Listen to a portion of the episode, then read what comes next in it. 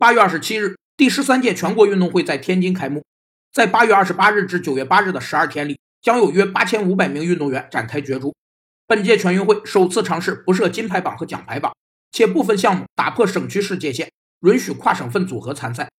按照创新程度的不同，创新可分为首创型创新、改创型创新和仿造型创新三类。其中，改创型创新是指在现有特色管理或在别人先进的管理思想、方式和方法上进行顺应式或逆向式的进一步改进。不设金牌榜和奖牌榜就是一种典型的改创型创新。改创型创新是一种中等创新度的创新活动，改创者只对首创者的创造进行改良或改造，所以改创者所承担的创新成本和风险比较小，而所获创新收益却不一定比首创者少。其实，虽然少了金牌榜和奖牌榜，但竞技体育的荣誉激励并不减少。组织者期望这种创新能带来一届最干净的全运会，效果究竟如何，咱们拭目以待。